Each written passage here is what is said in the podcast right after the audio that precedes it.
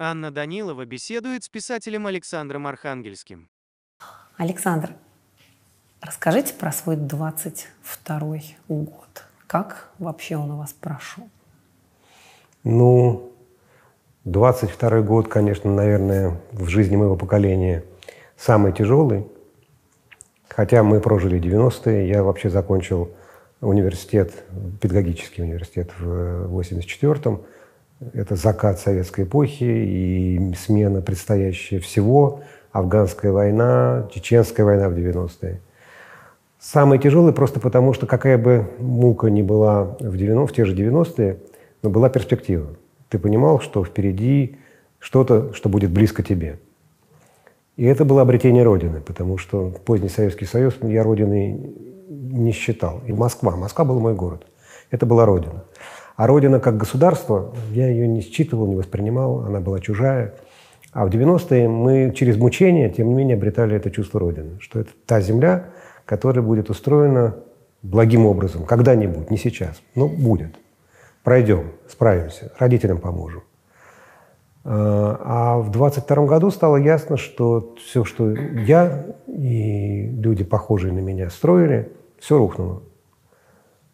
И вопрос от этического, морального, кто виноват, что я сделал не так, до вопроса, что будет с детьми, на что будет похожа эта земля, буду я ее называть «эта страна» или «моя страна», все эти вопросы передо мной со всей остротой встали – Новую эпоху я встретил за границей, я был в этот день во Франции.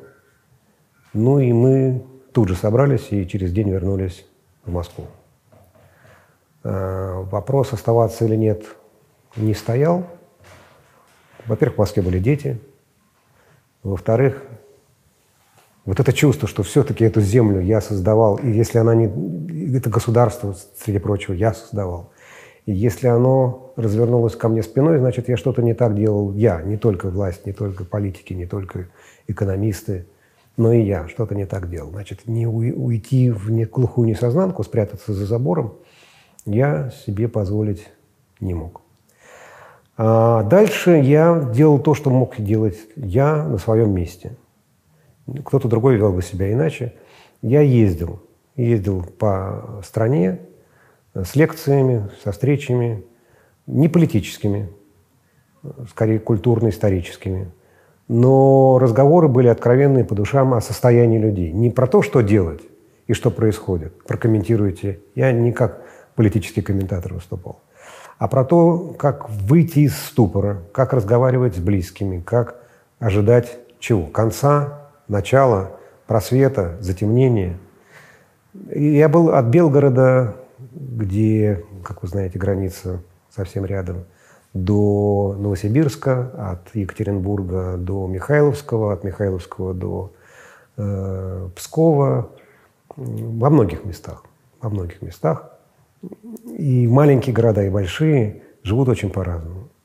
Я не верил ни тому, что говорят мои либеральные друзья, ни тому, что говорит мое нелиберальное государство потому что жизнь была устроена иначе, она многоукладная. Может быть, это единственная причина, по которой Россия до сих пор выдерживает то несправедливое давление. Да. Всюду по-разному. Но я не видел энтузиазма. Я не видел нигде энтузиазма. Я видел приятие у отдельных людей, неприятие того, что происходит, ужас, э, непонимание того, как в профессии оставаться. Например, на учительских семинарах это главная тема. Как входить в класс – и как разговаривать с детьми. Студенты спрашивали, мы провели довольно большую встречу со студентами, неформальную. Разговор был не о том, как оценивать происходящее, а о том, как вести себя в семье. Вот бабушка у вас за, дедушка нейтрален, мама против, а папа ругается матом и говорит, что все вы предатели, э, наймиты Запада, и, а девочки или мальчики занимают свою юношескую позицию. И для меня это было важнее, потому что семьи остаются. И мы разговаривали об этом. А перспективы, да, перспективы, надо понимать, плохие. И, повторюсь, крах коснулся всего, всех институтов, в которых я, при строительстве которых я принимал участие. От школы, потому что совершенно ясно, что школу будут загонять в архаику глубочайшую. Если ориентировались на образцы 25-летней давности, то сейчас будут ориентироваться на образцы 50-летней давности. И возвращение в школу молодой гвардии Фадеева – это просто один из мелких симптомов. И НВП на начальная военная подготовка. Это реставрация, перешедшая в стадию реакции, а реакция, перешедшая в стадию э, реванша. Так бывает в истории, но моя жизнь не равна истории. Моя жизнь – это моя частная жизнь, она в лепешку смята. И смята школа, которой я занимался, смята. Университеты под вопросом, давление будет э, возрастать. И в той профессии, которой я занимаюсь, совершенно ясно, что санкции коснутся Э, технологического обеспечения. Мы обгоняли многие страны в развитии цифровых технологий, производства этих цифровых технологий, в том, что касается жизни музеев, в том, что касается жизни библиотек, э, онлайн-курсов. Впереди не то, что всей планеты, но части европейской, европейских стран точно были. Мы сейчас будем отставать. И нам надо, конечно, на бегу переориентироваться, потому что те, с кем мы можем разговаривать, это те, кто будут нас догонять и постепенно выравниваться с нами, и мы как бы в равном, в равном положении. Те, кто был чуть позади, и кто будет впереди благодаря новым технологиям, которых мы будем лишены. Э, но надо жить, потому что плохая жизнь лучше, чем хорошая смерть. Э, и, ну, вот я исхожу из того, что Господь Бог зачем-то, я не понимаю, зачем, сразу скажу, не понимаю, зачем, но зачем-то поставил меня вот в эти обстоятельства, как минимум допустил, и чего ты от меня ждет? Я все время спрашиваю, чего ты от меня ждешь? Чего ты от меня хочешь? И ответа я пока не получаю, но бессмыслицы тоже не вижу. Бессмыслицы в творящемся. Я, конечно, предпочел бы, чтобы ничего не было из того, что было в 22 году, чтобы его просто пластиком затереть, забыть, перелистнуть. Как ковид. Как ковид. Но как ковид не получится. Как ковид не получится, нам придется отвечать и за чужие грехи, и за свои собственные. А какой был, был и есть самый сильный страх все это время? Ну, страх самый сильный за детей. А, дети, дети не, не виноваты. Это вечный ответ взрослого, который чувствует свою вину. Который их родил, который а мир родил, оказался... А мир оказался не тот, сложным. который мы им обещали, не тот, к которому мы их готовили. Да. А, и они нежные, они слишком хрупкие для этого мира. Я думаю, что они немножко огрубеют внешне. Шкурка толстенькая, нарастет рано или поздно. Но сейчас им гораздо больнее, чем нам, просто потому что шкурка тоненькая. Мировой выделки, не, не, не ориентированные на экстремальные обстоятельства, в которые мы их ввергаем. Самый большой страх, конечно... Не ориентированы на выживание, скажем так, да, постоянно. Да. Угу. Самый большой страх за них. В чем вы находили повод, возможность, причину, в принципе, что-то делать? Потому что если вспоминать весну, то, мне кажется, все находились в состоянии такого оцепенения и возможности только новости читать просто круглосуточно. Я не мог читать новости. Я э, заставлял себя. Я, я прятался от э, той атаки, тех э, информационных осколков, которые летели в мою бедную голову. Я суммировал новости. Я их не проживал каждую в отдельности, а заставлял себя в определенное время выйти на связь с внешним миром, получить и уйти опять в себя с тем, чтобы с самим собой договориться. Мне главное, все-таки главная задача договориться не с миром, а с самим собой. А, почему работа? Я работал много. Э, даже когда сил работать не было, потому что я всю жизнь жил по принципу «помирать собрался, а рожь сей». Э, и если бы я не мог работать, если бы я потерял возможность работать, наверное, психика моя бы не выдержала. Повторюсь, когда крошится мир, который ты строил, это и, и рушится все на тебя. Я вдруг по-новому прочитал строчку Солженицына в Э, его статье «Как там обустроить Россию», пробил час на, на, на башне коммунизма, э, и теперь главное, чтобы осколки не рухнули на нас, не погребли нас под собой. Примерно так он говорит. Так вот, осколки того мира, который мы строили, не коммунизм уже, а посткоммунизм, полетел на наши головы. Антикоммунизм. Вот. И работать это хорошо. Работать – это хорошо. Это не проклятие, как нас учили. Это скорее что-то протестантское в этом есть. Труд как молитва. Ты не можешь молиться даже Лабора словами. это лабора. Да, да, да, да, да. И много сделано за этот год. Я парадоксальным образом э, могу сказать, что с точки зрения производственной год очень удачный.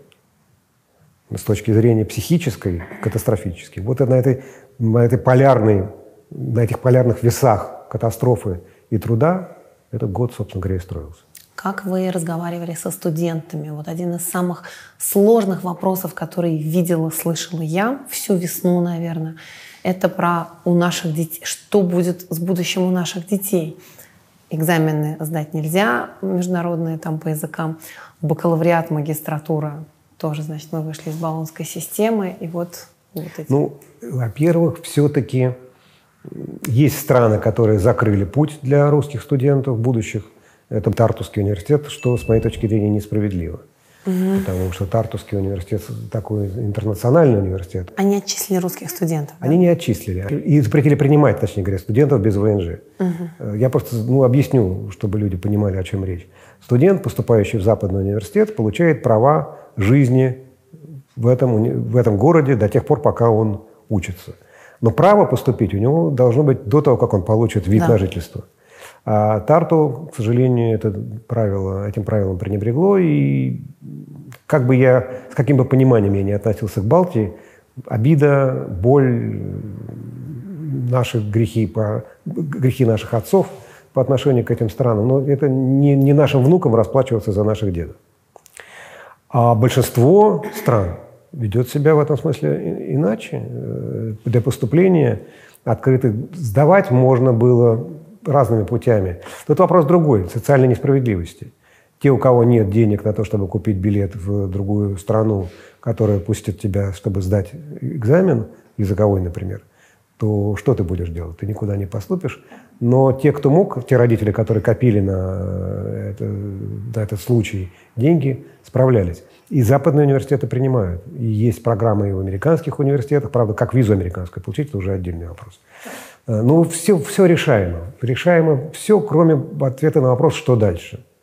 Как сохранить детей для страны, и нужно ли это делать, или нужно их выталкивать, выпихивать. Э, это вопрос, на который каждый родитель будет отвечать, и каждый ребенок должен сам себе ответить. Потому что не дай бог заставить ребенка уехать, если он не приспособлен к жизни там, внутренне не приспособлен. И не дай бог оставить его здесь, если он, ему что-то грозит.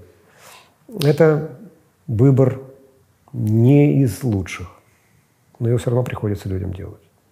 Выбор, который очень сложно сделать из, собственно, из, из жизни. Это можно потом, как сейчас в разных социальных сетях часто говорят, зачем же вот эта вот русская миграция, зачем она возвращалась в Советский Союз, зачем же они возвращались обратно? Вот с такого большого исторического расстояния можно это обсуждать. Э, да, конечно. Во-первых, мне стало понятно, почему Пастернак, например, вернулся, который уезжал. Э, в его биографии не очень акцентируется на том, что он был в Берлине, но вернулся. Почему Цветаева вернулся, понятно, там муж террорист, э, и если ты не вернешься туда, то тебя обратают здесь. А почему вернули? Ну как почему? Во-первых, потому что деньги кончились.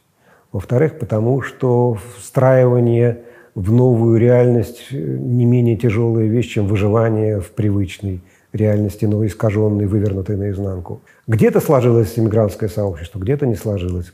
Но и сейчас мы видим, что необустроенные люди, уехавшие, это тяжелая жизнь. Те, кто говорят, что э, это привилегия, ошибаются. Привилегией является сама возможно, потенциальная возможность уехать.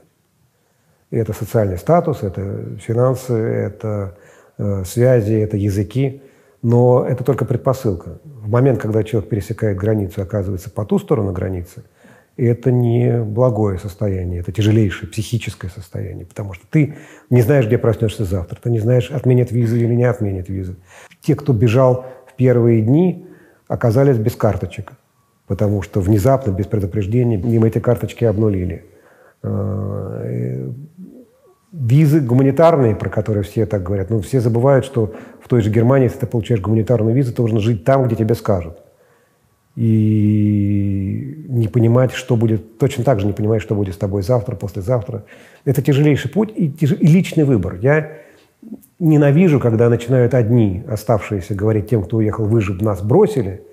Как вам вообще читать все эти дискуссии, когда, в которых объясняется, что все, кто уехали, они все вот или наоборот, все, если вы остались, значит, вы во всем виноваты. Ну, во-первых, я стараюсь их читать пореже. Некоторая аскетическая дисциплина – вещь полезная, особенно в переломные моменты истории. То, что эти, дискуссии, давайте прямо скажем, это избыточные, правда? Без этого можно жить. Значит, когда есть свободное время и все хорошо, можно поболтать о том, что второстепенно. Когда жизнь загнала тебя в угол, и когда у тебя вопрос, как дальше будет все, и ты, и мир, э, то тебе просто не до грибов, что, как вы говорили в нашем детстве. Не до грибов. Не до пустоты, не до пустомель. Да, да, человек слаб, я тоже слаб. И иногда зацепишься взглядом и, и, и нырнешь в эту мутную воду, но главное вовремя вы, вынырнуть и не захлебнуться. А было что-то новое, что вы про себя узнали? Ну, не очень приятно. Я думал, что я сильнее, что психологически более защищен, что, э, что я холоднее. Я понял также, что я умею работать в ситуации, когда не работается. Это скорее хорошее. Что, наверное, мне хватает сил разговаривать с очень разными людьми в ситуации, когда не хочется разговаривать ни с кем, даже с самим собой. Наверное, вот эти три открытия были сделаны. Как вы это делаете? Разговаривать с разными людьми, когда не очень хочется? Ну, смотрите, есть люди, с которыми разговаривать бесполезно. И это агитатор, агитатор глава, горлана главари, выражаясь по-маяковски. Э, и они закрыты для любого разговора. Они понимают, что есть идеология, эта идеология правильная, эта идеология подчиняет себе все, и зачем они нужны тебе для диалога? Бесполезно, не надо тратить время. Есть люди, которые убеждены в чем-то, но в них есть открытость к чужой точке зрения, просто открытость. Можно с ними можно обменяться, ну, хотите, если хотите, информацией. Вот я думаю так-то, а ты как думаешь? Я думаю так-то. Спорить бесполезно, потому что они не, не, не сдвинутся, да и ты не сдвинешься. Но как минимум обменяться человеческими какими-то чувствами можно и оставить след. Сказать, вот есть такая точка зрения, подумай, может быть, она окажется правильной. А есть люди, которые колеблются и нуждаются в некоторой встречной твердости. Они оказываются по ту сторону баррикады не потому, что они там, а потому, что им уютнее с большинством. Они хотят быть как все. И они просто не видят, что есть другая точка зрения, есть другие люди, иначе мыслящие и не злобные. И с ними тоже можно и нужно разговаривать. А, и, ну и со своими тоже можно разговаривать в разной степени, с разной степенью откровенности и глубины, потому что и свой может быть идеологом, колеблющимся, готовым подвинуться или не готовым подвинуться – и это искусство коммуникации. Оно не цинизм, это не циническое искусство, которое просто предполагает, как, знаете, в молодости моей были книжки Карнеги, э, как раз, все... разговаривать с людьми и находить друзей. И получать, ну, короче, цинический в расчет человека. Обсчитаем человека, поговорим с ним так, чтобы, как Борис Абрамович Березовский с людьми разговаривал, примерно так. Сразу понимал, чего человеку надо, и переходил на его э, язык. С одним на одном языке, на другом на другой. А, а здесь разговор, который не заставляет тебя изменять самому себе, но позволяет к другому видеть человека, а не идеологическую матрицу. Насколько это правильно? Это сложный вопрос. Потому что от того, как думают люди, зависит то, как складываются события. И если люди думают тотально, то и события будут тотальными. Если люди агрессивны, то и события будут агрессивными. Если люди допускают веру в абсолютный бред, который им внушают, то этот бред будет воплощаться в реальности и э, надвигаться на нас страшной тенью. Не знаю. Вот сам себе отвечаю на этот вопрос, не знаю. Может быть, это абсолютно неправильно. Может быть, надо быть идеологом. Я не умею. А вот какое самое сложное разочарование у вас было за эти месяцы?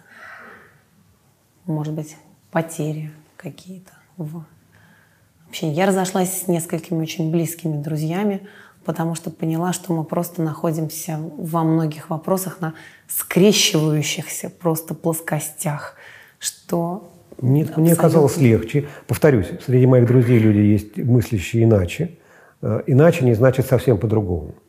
И никто не развернулся в противоположную сторону, не перевернулся, не переобулся в воздухе. Но есть гораздо более серьезная с моей- для меня потеря. Я не знаю, как ее сформулировать, чтобы никого не смертельно не обидеть.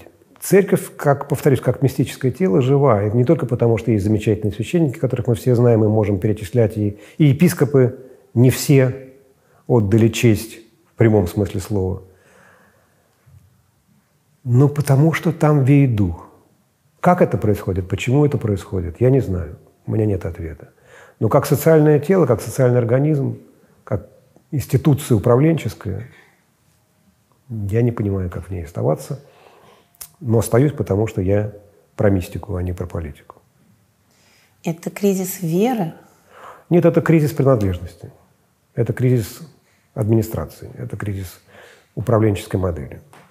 Но и для многих, для тех, кто не успел вписаться в эту живую ткань, войти в эту плоть, когда она была живой, разменяющейся и страдающей плотью, э, наверное, это очень тяжело. Я не знаю, я вряд ли пришел бы в эту церковь, если бы мне предстоял выбор сегодня, а не много-много лет назад. Э, А что касается друзей, то, видимо, мне повезло. Это здорово, потому что, мне кажется, очень прям по пальцам могу пересчитать тех, а, чьи семьи в том или ином виде не переехала бы, а, все вот эти не переехали бы события, не разделили в каком-то смысле, не оставили по две разные стороны границы. Некоторые даже сблизили, потому что некоторые мои глубоко консервативные друзья, которым нравилось вот все такое старое, патриархальное, когда столкнулись с тем, что детей надо спасать, вдруг через детей поняли, как мир вокруг нас оказался устроен. И переменили свои привычки, ориентиры, подобрели, помягчели. И идеологически в том числе помягчели. А вы замечали, что люди за год постарели больше, чем на год? Ну да, конечно. Это я про себя могу сказать вполне точно. И физически, и психически, и эмоционально. Более того, страна, смотрите, не, про страну сейчас не скажу, не про страну, про город. Я москвич. Я понимаю, что это звучит как с- э, приговор, но ну, что делать? Я москвич. Москва, конечно, постарела. Особенно в интеллектуальной своей части. Новая миграция – это отдельная миграция, это другая миграция. Такой не было. Может быть, во время революции и после нее. Но уезжают молодые, интеллектуально состоявшиеся, творчески яркие. И среда, густота жизни, культуры не здесь. Мы здесь. Э, Будет ли заново заварена эта каша? Вполне допускаю, что будет. Но она будет другой. И она будет медленно формироваться, и новое поколение, может быть, войдет. Но как оно будет входить, если исчезают имена режиссеров? И теперь режиссер-режиссер в программке можно прочитать. А это просто режиссер. И про- пробел. И это не Анна беда. Каренина, Анна Каренина. Да, это не беда для знаменитостей. Мы знаем спектакли Крымова, мы знаем прозу Акунина, мы знаем, что делал э, Серебренников, мы прекрасно различаем роли э, Чулпан Хаматовой и прекрасно знаем, кто такая Ренат Литвинова э, и кто такая Земфира. Но что делать следующему поколению? Вот оно приходит, и оно занимает определенную позицию. Эта позиция, предположим, не совпадает с государственной. И их, даже если дадут с пустым именем, они не будут распознаваемы. А, скорее всего, просто не дадут. И что с этим делать, я не знаю. Несколько лет назад у вас было интервью с заголовком «Что значит быть русским?». Наверное, есть какие-то сейчас другие оттенки в этом вопросе и в возможном ответе? Ну, как сказать, первое. Я все-таки был не только, ездил в этом году не только по России, но и по миру.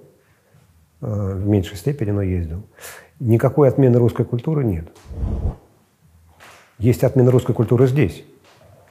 Отменять имена Крымова э, и задвигать на задние э, полки книжки Быкова – это и есть отменять русскую культуру в том виде, в каком она сложилась здесь сейчас. Она может не нравиться, неважно, но это ее просто физически отменяют.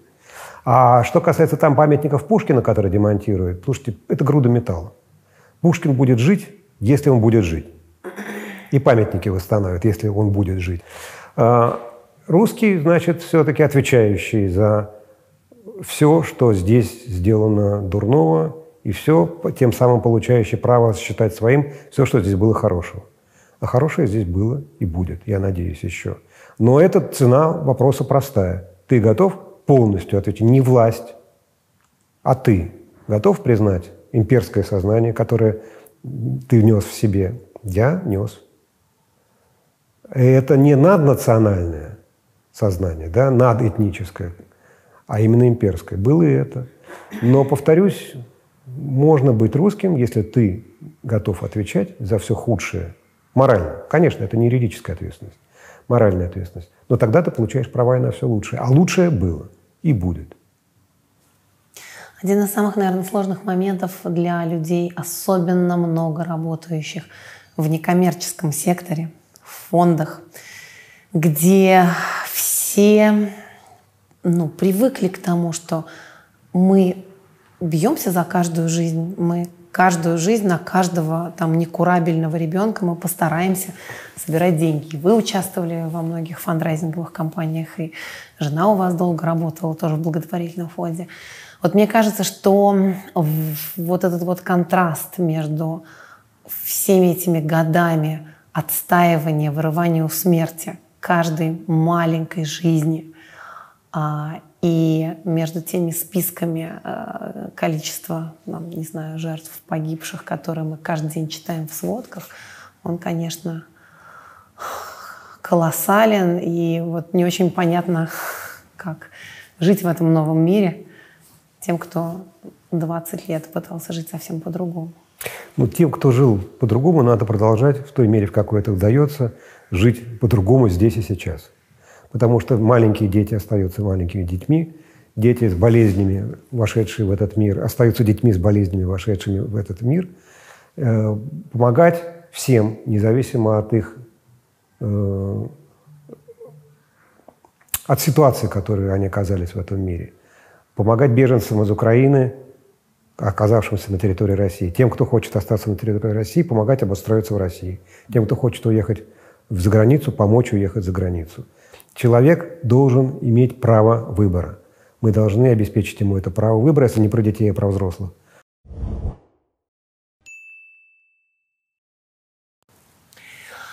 У вас вышел фильм. Расскажите, пожалуйста, про Фильм «Голод». Э, в истории Советского Союза, ну, Советской России шире, потому что все-таки на начало до образования СССР, было четыре голода, которые по существу склеили мертвой, знаете, как мертвой водой сбрызгивают разрубленное тело угу. в сказках.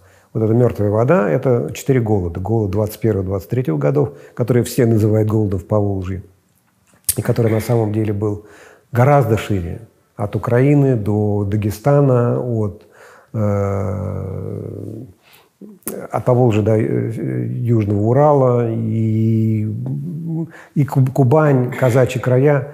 Э, но ядро, конечно, Поволжье и Урал. Э, второй голод – это голод 30-31 годов казахский.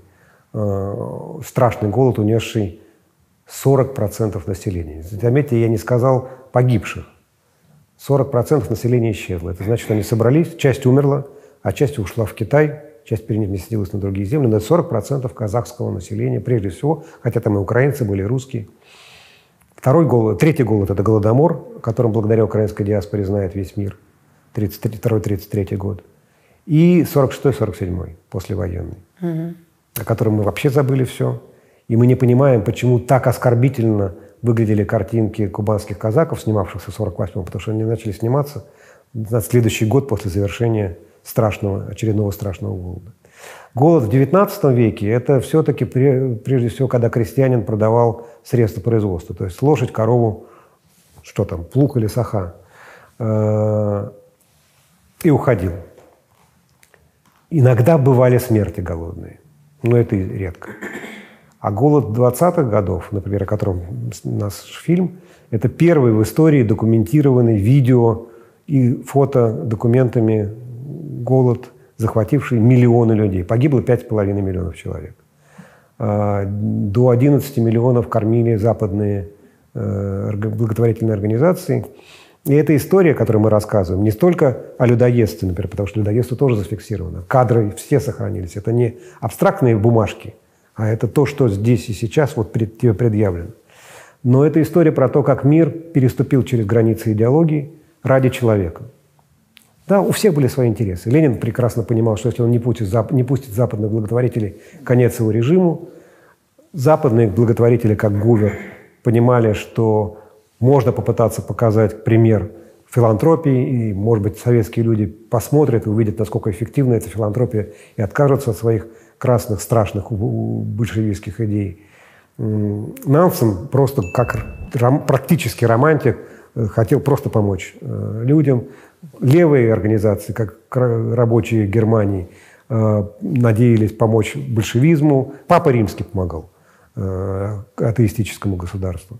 Но все в той или иной мере переступили через свои идеологические ограничения. Неважно по каким причинам, важно, что в центре оказался конкретный человек – не человек с партбилетом или человек антисоветски настроенный, а человек как таковой. Его, и прежде всего дети. Это тоже был на самом деле переворот, потому что крестьянская парадигма оказания помощи – это э, спасаем кормильца и жертвуем детьми. Западная, американская, прежде всего, помощь – это помощь детям. Спасаем молодых, имеющих, имеющих шанс прожить э, наибольшее количество лет конфликт этот был примирен, потому что американцы поступили, начали подкармливать взрослых. И крестьяне поняли, что по-другому не выйдет. Придется слабых спасать. И это сдвиг, это столкновение деревенской и городской культуры. И история это про то, как все поступили с принципами, а я сторонник того, чтобы мы поступали с принципами, когда касается речи, э, когда касается дела отдельно взятого человека. И фильм этот мы снимали э, с Максимом Курниковым и Татьяной Сорокиной в течение трех лет, то есть мы почти год собирали средства – и с самого начала мы приняли решение, что ни государство не финансирует, ни западные фонды. Ни из страха. Ну, государство даст денег, но попробует контролировать, попробует контролировать содержание. Западные фонды дадут денег и не будут контролировать содержание. Но мы рассказываем про то, как европейцы и американцы помогали. На их деньги что-то в этом есть этически сомнительное. Поэтому мы собирали деньги довольно долго. Почти 2000 человек пожертвовали нам на этот фильм, и это 5,5 миллионов мы собрали. Э, это для документального кино не колоссальные, но приличные деньги. Это можно себе позволить долго снимать, долго работать. Вот, и он вышел только что. Он, пока его в интернете нет, но мы, скорее всего, с одной из платформ ютубовских договоримся, он по-русски появится наверное, до конца 22 года, до самого конца 22 года. А за, за границей английская версия будет уже управляться не нами, мы отдали э, права на управление. Вы очень много везде этот фильм представляете. То есть обычно проходит одна какая-то презентация, на которой появляются авторы, и дальше на этом все заканчивается. Я вот читаю про то, что у вас уже много встреч. Что говорят люди, о чем спрашивают, как принимают и воспринимают? По-разному бывает. Происходит? Бывает, что люди в ступоре. Хотя мы снимали фильм, стараясь не вгонять людей в ступор, стараясь оставлять пространство надежды, воздух. Потому что мы все время подчеркиваем, да, погибло 5,5 миллионов. Это ужасно, мы рассказываем, как они погибли. Они ужасно погибли. Но 10,5 миллионов были спасены до, до 11. Э, Пора разные цифры, но я называю порядок цифр. И давайте помнить о том, что люди были, да, погибли, но были спасены. Да, это ужасный опыт, но это опыт солидарности поверх границ. Но иногда люди впадают в ступор, потому что мы же не можем не показывать эти страшные кадры. Мы не акцентируем, мы не вгоняем, не выжимаем слезу, но мы показываем. И людоедов показываем, и останки показываем, и, и трупы заброшенные у могил, э, в гору сложенные, как в кадрах немецких хроник военных. Ну, страшно. Я сам. Мы, самые страшные кадры мы старались не включать, и самые страшные документы пересказывать, а не цитировать. А, а иногда люди все-таки говорят, что да, страшно, но надежда остается. И даже мы показывали в одной из школ, ну, правда, где дети довольно продвинутые. Э, он 18 плюс фильм, но закон разрешает показывать, если есть согласие родителей – или присутствие родителей, или согласие под, подписанное. Так что это все в рамках закона. Психо... Мы думали над психологией, стоит ли и не стоит, но учителя готовили, разговаривали, раскрывали эту тему до того, как мы посмотрели фильм. Э, и детей, детей были очень здоровые и яркие реакции, и вопросы были замечательные, разговор был очень душевный. Э, в музее ГУЛАГа был прекрасный разговор, э, в Ельцин-центре.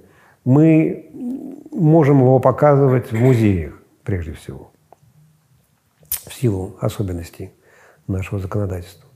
Э, и музей должен быть готов. Но пока позволяют, мы будем показывать и разговаривать. Хотя что там можно запретить, я не очень понимаю.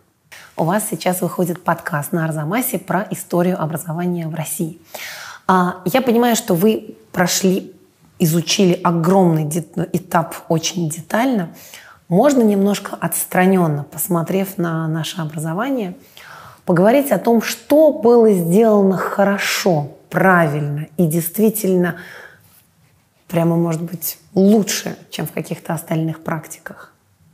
Ну, и когда, на каком этапе? Когда было хорошо и прям вот это они молодцы? Ну, я бы сказал, что хорошо было, например, в Э, поздний советский период. Э, ярко было в XVIII веке. Так.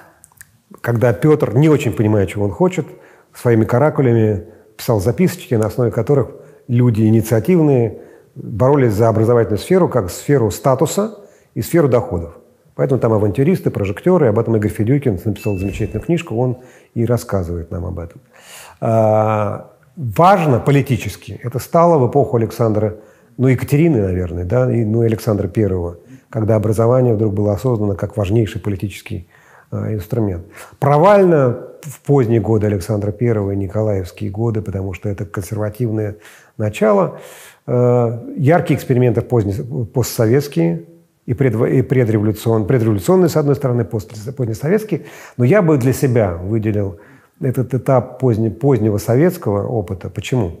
С одной стороны, монументальная, железобетонная, неподвижная, мертвая школа с чудовищными учебниками, особенно по гуманитарным дисциплинам.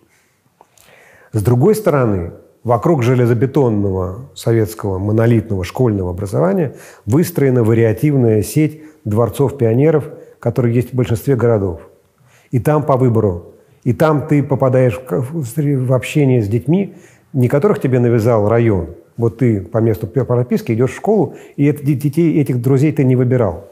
А те, кто выбрал твой путь, твой интерес, и с которыми ты можешь общаться неформально. И программа не железобетонная, а вариативная, вольная. Мы читали, я сам выпускник Дворца пионеров Московского городского, и мы читали все от Цветаева и до... И слушали, обсуждали, ругались пластинку Давида Тухманова с его «На волнах моей памяти» с прекрасными стихами, положенными для, э, взятыми за основу для современных песен. Это раз. Два. Советская власть поздняя, она была довольно странная. Она, с одной стороны, начала афганскую войну, а с другой стороны, она верила в какие-то слова. И если было найдено слово, она вдруг открывала форточку и позволяла эту форточку держать открытой. Было найдено слово «педагог-новатор». Угу. И вот в этой железобетонной, тотально контролируемой, простреливаемой насквозь системе вдруг появились люди, которым власть позволяла ставить педагогический эксперимент. Ну, все знают имя Сухомлинского, э, большинство так или иначе какие-то даже фрагменты из его книжек читал. Но помимо этого, Иванов, э, Шалва Монашвили, ныне здравствующий.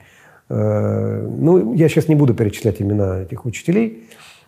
Они приобретали всесоюзную известность, и достучаться до них, добраться, догрызться до них э, педагоги местные, методисты из района не могли. Слишком высокий уровень, высокий, слишком высокий уровень поддержки. И вдруг оказалось, что педагогика сотрудничества, педагогика гуманизации, педагогика вариативности, педагогика свободы в замкнутом советском пространстве сформировалась. Вот 86 год уже перестройка. Собирается э, съезд учителей э, и принимается манифест педагогики сотрудничества. Ну, не съезд, конечно, это слет, сход. И педагогика сотрудничества вдруг оказывается ключом к будущему успеху. Но это же формировалось в самые застойные, самые безнадежные, самые бесперспективные годы. Вот пока гуманитарная интеллигенция сидела по кухням и обсуждала, как все плохо, педагоги, поскольку они так устроены, они могут реализоваться только в школе, нигде же еще педагог может реализоваться, собирали другую платформу. И эта платформа была предъявлена. То есть на излете завершающегося периода истории формировалось будущее. И это, конечно, колоссальное, колоссальное достижение. 86 год – ключ к последующим довольно серьезным успехам, потому что ведь создали новые университеты. Если бы не было подготовки внутренней, в такие короткие сроки, как конец 80-х, начало 90-х, ничего бы не, не возникло. Никакие бы деньги, а денег все равно не было, не помогли бы. И Дальше началось потихонечку такое бюрократическое опутывание, хотя были яркие взлеты. И странный, вот, например, там депутат-коммунист Филиппов вдруг стал очень хорошим министром образования. Он поднялся над своей идеологией, над практикой своей партии, и вдруг оказалось, что он углубился, и он сейчас ректор э, РУДН. Э, но мне кажется, что его масштаб шире, чем э, ректорский масштаб. Э, это очень яркое. Но истории педологи, за, за, зачумленные в 30-е годы, их эксперименты тоже невероятно важны. Но как-то, ну что ну, теперь про плохое? Советская и русская и постсоветская система образования подчинялись закону маятника. Реформы, контрреформы, реформы, контрреформы. При этом маятник шел широко и сносил все фигуры, которые стояли на доске э, перед ним – Вместо того, что а развитие предполагает не снос консервативного либеральным и не снос, не снос либерального консервативным, а развитие. Как река. Знаете, бывают ленивые реки, они петляют. Вот она огибает препятствия и движется, а вода-то идет. Да, бывает левые, бывает правые, бывает левые, бывает правые, а вода течет, идеи не рушатся. А у нас реформа контрреформы. Э, прогресс, регресс, прогресс, регресс, прогресс, регресс. Сейчас очевидный процесс регресса.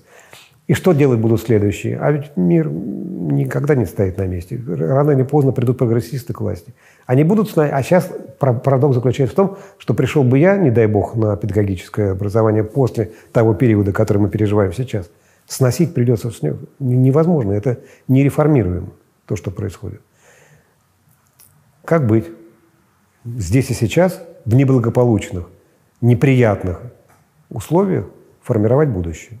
С тем, чтобы прийти с готовым, наработанным материалом, как пришли педагоги сотрудничества в 1986 году. Совсем ничего не оставили бы? Нет, я не трогал бы школы, э, начальников школьных, э, учителей бы зачумленных, бедных, освободил бы от перегрузок. А из программных решений новой педагогической власти, я не знаю, что оставлять. Что, что можно оставить? Железобетонный список э, литературы, который надо изучать в одинаковых классах по всей стране. Это маразм. Может быть, я просто не знаю некоторых дисциплин, там не надо ничего менять, может быть, математика все хорошо. Э, но с литературой истории катастрофа. В математике, вот это вопрос, который меня очень интересует как родителя как раз детей младшей и средней школы. В математике есть много треков. Есть стандартный для всех школ, там Моро. Есть сильные программы, условно, там Гейдман, э, учебник Сапруновой, э, Петерсон и так далее. То есть если Но вы Петерсона хотите... его уже убрали из школы, из федерального Ну, перечня. Все равно все школы, которые хотят, чтобы была сильная математика, никто же не идет по основному вот учебнику. Всегда есть много листочков, много дополнительных задач. В каких-то школах только листочки. И вот это вот все существует. И эти школы известны. Они известны среднестатистическому родителю.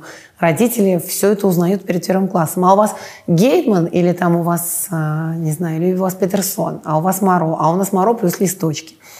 И вот это вот все есть. Есть математические олимпиады, их очень много. Есть куча разных платформ. То есть на самом деле а, какой-то такой вот математический трек, он более-менее понятен. Есть вот эта какая-то группа, в которую ты можешь вписать ребенка.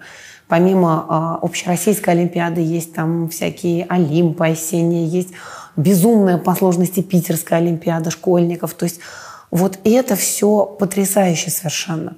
Но когда смотришь на то, что происходит с английским, где в 99% школ мы сначала начинаем учиться читать, а потом фактически говорить первые слова. То есть все идет с ног на голову, еще читать э, на английском, в котором нет правил чтения. Вот это вот совершенно по-другому происходит, чем в гуманитарной вот этой вот Ну, отрасли. ну, опять, математики много сделали в последние годы, и наработки их настолько сильны и настолько, настолько управленчески крепки, что разгромить их не удается.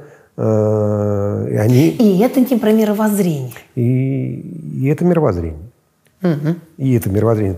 А как мировоззрение математики всегда были сильны, помимо сам- самой, мати- самого- самого предмета, они были сильны самоорганизацией и солидарностью. Это верно. Э, Непрерывный центр математического образования, Да. запущенный Арнольдом, управляемый э, вполне успешно после него. Иван, Иван Ященко, который много делал для математически одаренных детей и их э, развития. Академик Семенов, который э, даже предлагал математику сделать национальной, объявить национальной идеей. И много чего сделал для цифровизации, э, в том числе и гуманитарной, но прежде всего математической э, модели. С математикой, физики ярко работают в современной школе не только на физическом материале, но и за пределами своего, своей дисциплины. Например, Адамский, да, Александр Адамский, который Эврика, это физик, и физики за ним стоят очень мощные и крупные, крепкие. А с гуманитарными не складывается, потому что бесконечная грызня, бесконечная борьба концептов, вместо того, чтобы... А это не потому, что все-таки, ну вот математика, это в конце концов просто более или менее, пусть меня сейчас математики, наверное, не поддержит, там сложные задачи, с X мы решаем это или не с X, а все гуманитарные дисциплины, история, философия, литература, и это уже во многом про трактовки, про взгляды, про, ну вот нельзя сказать, консервативная у нас математическая программа или либеральная. Можно, конечно, можно.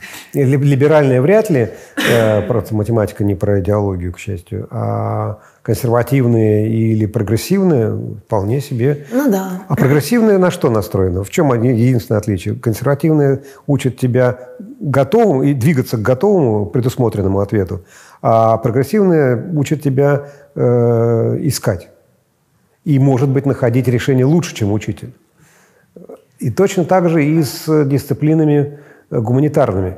Гуманитарные дисциплины учат не трактовкам, а учат тому, что итоговых трактовок не бывает. Бывает ядро смысла, до которого можно докопаться, но периферия абсолютно открыта, и ты никогда не можешь сказать, когда произведение закончилось.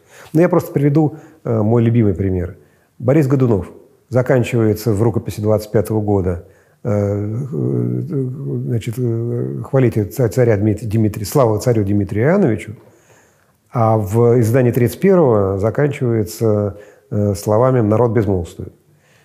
Это два произведения. В одном все народные сцены, но народ приветствует нового царя. В другом не все народные сцены, но народ безмолвствует, то есть в нем, пробуждается нравственное чувство. И какой текст выбрать? Рукописи, где это переделано, нет. Есть, послед... есть первые издания, есть рукописи. Это два разных по идеологии, по оценкам, по развороту произведения. Народ неизменен, неизменен и всегда будет такой. Народ изменчив и, и будет иным. Какой мы выбираем? Мы выбираем оба. Это как э, я студентам часто показываю, а иногда и в школе. Беру, беру одну известную картину Репина и делаю ее в двух вариантах, абсолютно одинаковых. И спрашиваю, это одно произведение или два? Мне говорят одно, я говорю, правда. А мне говорят два, я говорю, тоже правда. Почему? При жизни Репина это называлось перед исповедью. После смерти Репина в 1936 году это назвали отказ от исповеди. Как только ты называешь картину перед исповедью, вдруг она, композиционный ее центр – крест, протянутый священником, простеньким, но не злобным и совершенно ясно, что добродушным заключенному, в лице которого поступает смятение, разочарование, надежда, смесь чувств, но точно, что не презрение. Как только ты называешь это отказ от исповеди, центром композиционным оказывается черный провал между крестом и лицом. В лице проступает ненависть и презрение, потому что разве может этот попик понять этого глубокого юношу, э, видимо, революционного борца? Попик вдруг оказывается глупеньким – и неспособным понять. Ты поменял только название. Как быть? Или, например, знаменитая картина Вермеера э, девушка, женщина, девушка с письмом, которая девушка стоит у окна и читает письмо, и здесь зависть. И когда ты видишь эту картину, она так была э, столетиями. Это картина про разлуку, про э, чувства. Скорее всего, это муж пишет письмо. Он уехал либо на войну, либо уехал по торговым делам. Они когда-нибудь встретятся. Это такая сдержанная картина. Ее расчистили как раз в пандемию в 2021 году. И оказалось, что там замазан Амур, протягивающий пухлую ручку к этой зависти, чтобы ее поскорее задернуть. И понятно, что это эротическая картина про предстоящее любовное свидание – Э, что мы будем делать в итоге? Ну, с Репиным ладно, вернем к названию Репина. А здесь мы оставляем обе.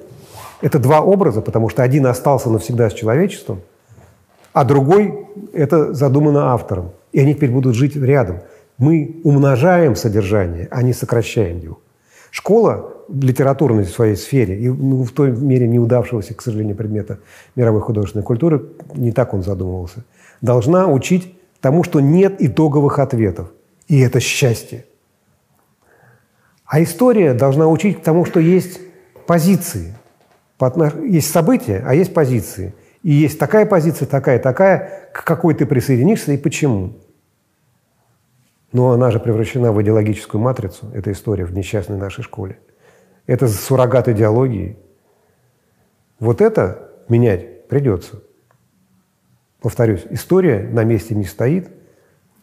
Хотелось бы, чтобы маятник не снес все полезное, что есть в современной школе, а это живой опыт живых учителей. Вот этого трогать нельзя. Учителя не давать в обиду надо. Объясните мне, пожалуйста, вот что. А советское образование, если брать вот 30-е, 40-е, 50-е годы.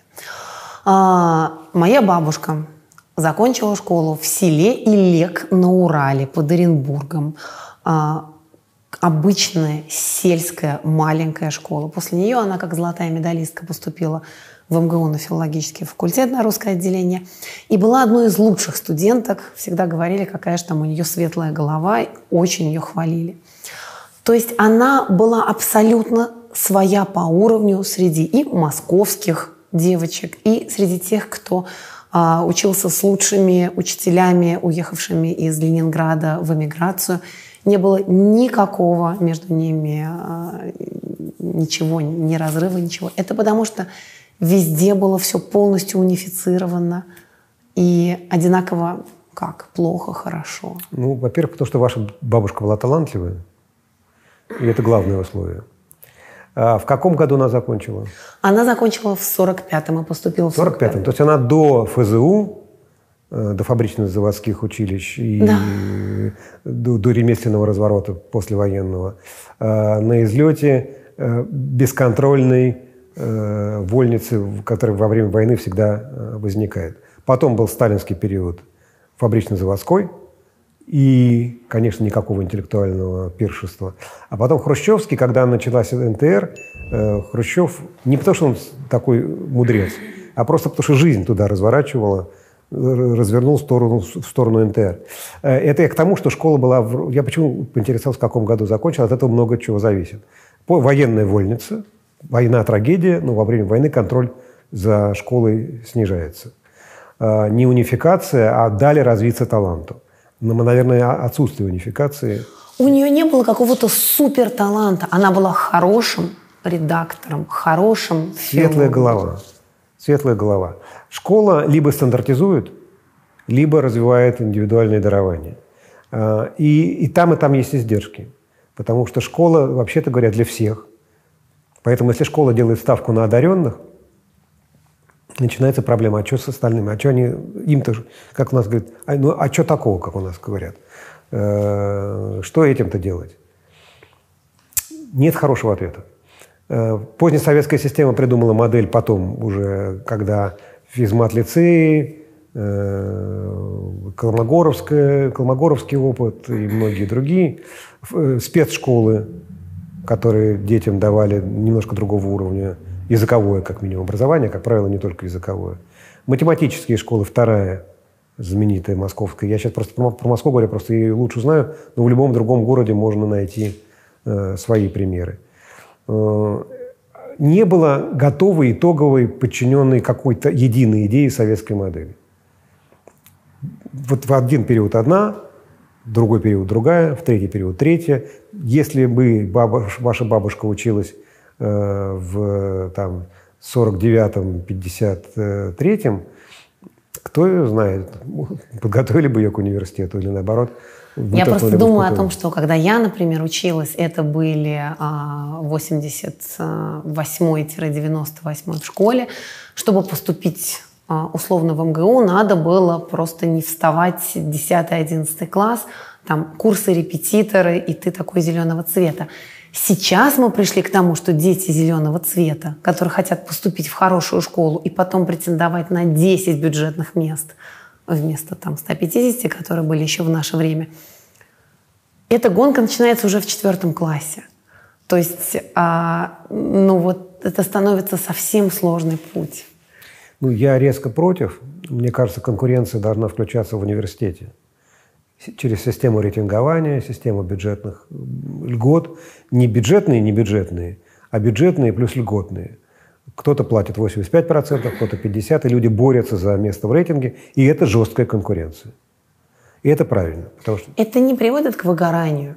Нет, это не, если это в университете начинается, это не приводит к выгоранию. Если это начинается в школе, то это не дай бог. Школа вообще-то не для того, чтобы получить готовые компетенции. Школа для того, чтобы развить личность. Ну как поступить в сильную школу, например, в пятый класс? Ужасно. Я с вами совершенно согласен, что эта модель неприемлема. Это неприемлемая модель. Ну, погодите, вот не знаю, можно ли придумать более сложную, в том числе и с имперскими амбициями страну, чем вот тот самый Советский Союз 45 -го года, условно, да, в котором ты мог из деревни поступить. С 41 по 46 47 да, с 47 уже нет. Скорее всего нет, а 53-м нет, а потом опять да, а потом опять нет. Нету никакой единой советской модели. Кроме того, империя империям рознь. Империи был период, когда человечество без империи обойтись не могло. Я не э, абстрактно мыслю про империю. Конкретно здесь и сейчас время, эпоха империи кончилась. Мне так странно подходить к этому. Понятно, что это все связано и увязано, но мне кажется, что это настолько логично для каждого человека. Хотеть, чтобы дети могли просто спокойно учиться – без гонки поступления в селективную школу, вне которой у тебя будет очень простая программа, которая не гарантирует тебе поступление, ну, то есть которая не готовит тебя к поступлению, просто могли спокойно учиться и спокойно потом учиться в ВУЗе, как это сделано во многих европейских странах. Ну, как во Франции, например, сделано, когда, ну, за исключением э, Коль Нормаль, э, то есть супершкол высших, все остальные университеты принимают почти всех. А школы при этом, насколько я понимаю, очень сильно унифицированы. Школы унифицированы, это тоже вопрос бывшей империи. Да? Это страна, которая помнит о своем имперском прошлом, но она понимает, что она бывшая империя, и империи больше никогда не будет. Она хочет играть роль в мире по другим основаниям, на другом э, поле э, конкуренции.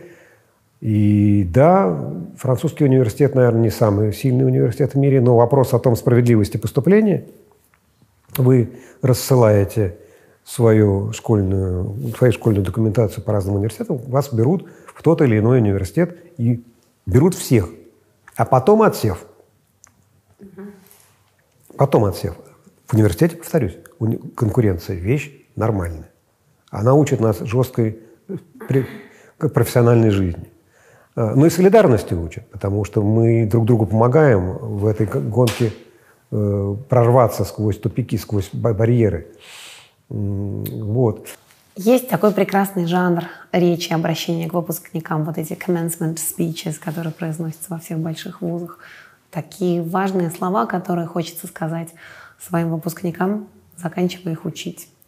Вот о чем бы, о чем сейчас вы бы хотели сказать тем студентам, тем молодым людям, которые выходят из вузов в жизнь, не учатся у вас, но вас очень слушают. Ну, во-первых, я бы сказал, постарайтесь себя сберечь. Не сгорите во всех смыслах. Жизнь дольше, чем кажется, и сложнее, чем хочется. Вы профессионалы,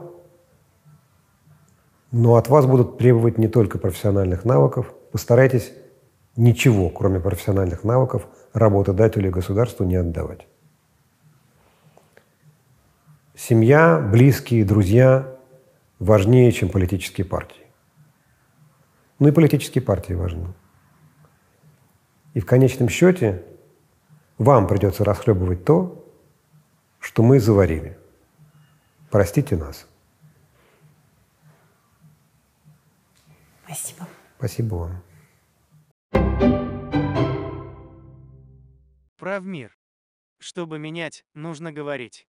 Не забудьте подписаться на наш подкаст.